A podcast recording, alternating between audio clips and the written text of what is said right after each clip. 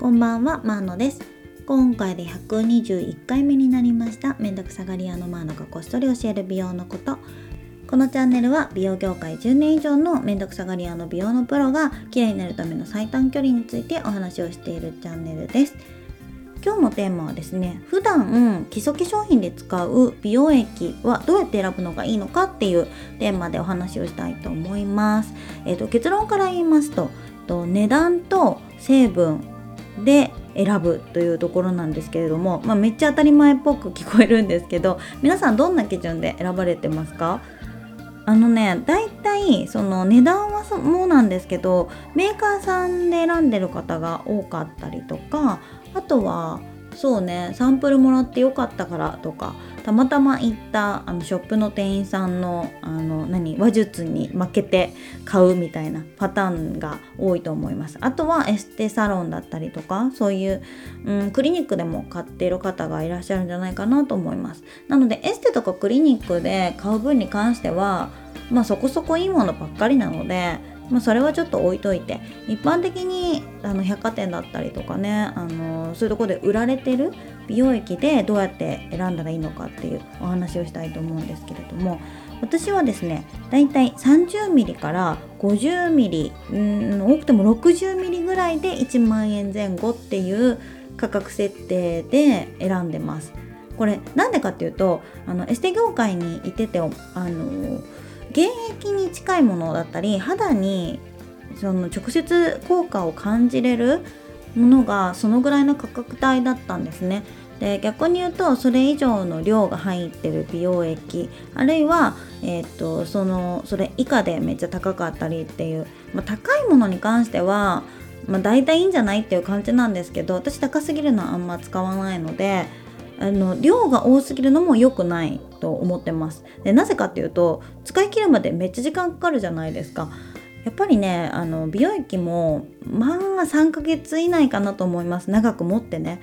大体はやっぱ1ヶ月2ヶ月で全部使い切って次っていう感じのサイクルで回していった方が鮮度も保たれてますしあの良かったりするんですね。でシンプルなものでプラセンタとかそう EGF だったりとか単体の美容液に関して言うと結構冷蔵庫に入れておかないといけなかったりするものが多いです。で、えーと、それ以上になっていくとやっぱり結構防腐剤入れないと持たないんですよ。うん、で値段帯もまあそうですね 100ml とかで5,6,000円とかだったらもうそんな効果ないんじゃないって思っちゃいますね。まあ、あとは使用感なんですけれどもまずは1つ目がその値段と量あの12ヶ月で使い切れる量かっていうことと,、えー、と多すぎないかっていうこと。あとは鮮度の問題ですね。防腐剤とかも丸々入ってなかったら多分1週間2週間であの使えなくなっちゃうのであの全部入ってなければいいってことではないんですけれどもなるべくシンプルなあのものにした方がいいかなと思います。次にですね使用感です。これはあのお店で使っても分かるぐらいのあの感じで私は選んでますけどまず手に塗るその時の浸透するスピードだったりとかあと塗り方のレクチャーをしてもらった時にあのどういう風に言うかなんですよね。私が使ってる、えっと、3つぐらいあるそのシンプルだけど超浸透力の速い浸透力の速い、うんと、浸透するのが速い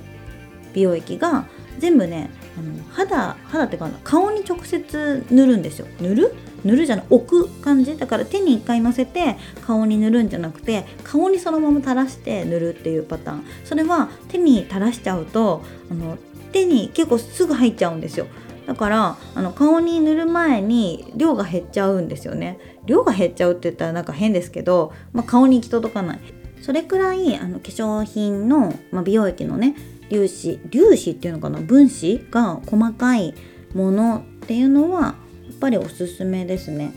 あのなんか上に乗ってて全然入らないような美容液ってたまにあるんですけどあれはなんかうーん何ていうのかな？入っていってる感は全くないので保湿もされてんのかな？塗ってんのかな？何だろうみたいな感じなのでやっぱりそのテクスチャーとその使用感っていうのはすごく大事にしています。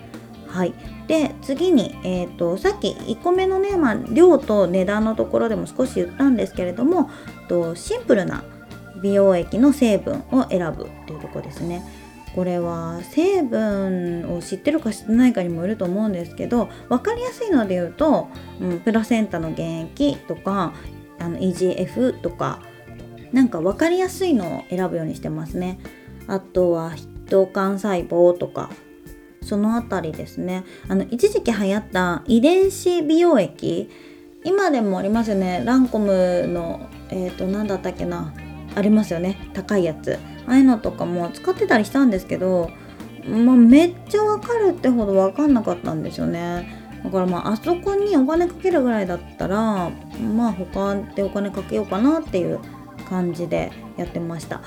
なので私が美容液を選ぶ基準っていうのは1つ目が、えーと、量と金額のバランス。えっと、30ml から 60ml ぐらいで1万円前後。でさらにそれが1ヶ月から2ヶ月で使い切れるかどうかっていうもの。そして2つ目がテクスチャーと使用感ですね。浸透するスピードだったりとか、うん、体感を重視してます。これは本当にお店でもわかるしまああのそうですね。お店の方の説明にもよりますけどね。ここは100%自分の体感だけではなかったりするんですけれども、まあ、基本は体感です。そして3つ目がシンプルな成分であるかどうかっていうところですね。最初にも言いましたけど美容液にあのこだわりすぎないというところも結構大事かなと思います。と美容液そのピンキリなのでほんと10万とか20万とかする美容液も世の中にはあったりするんですけどあの正直自分の手で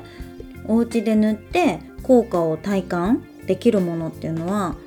うん、結構少ないと思います。でそれだったらやっぱりそのかける金額分クリニックだったりとかエステでスペシャルケアをしてもらう方が間違いないんじゃないかなとは思います。あくまであの保湿だったりとかそのバリア機能肌のバリア機能紫外線を予防するとかそういう本当に日常生活でダメージ受けやすいところを修復するっていうことを目的のあの化粧品なので美容液の選び方と言っても高すぎるものを選ばないっていうのはあのポイントじゃないかなと思います。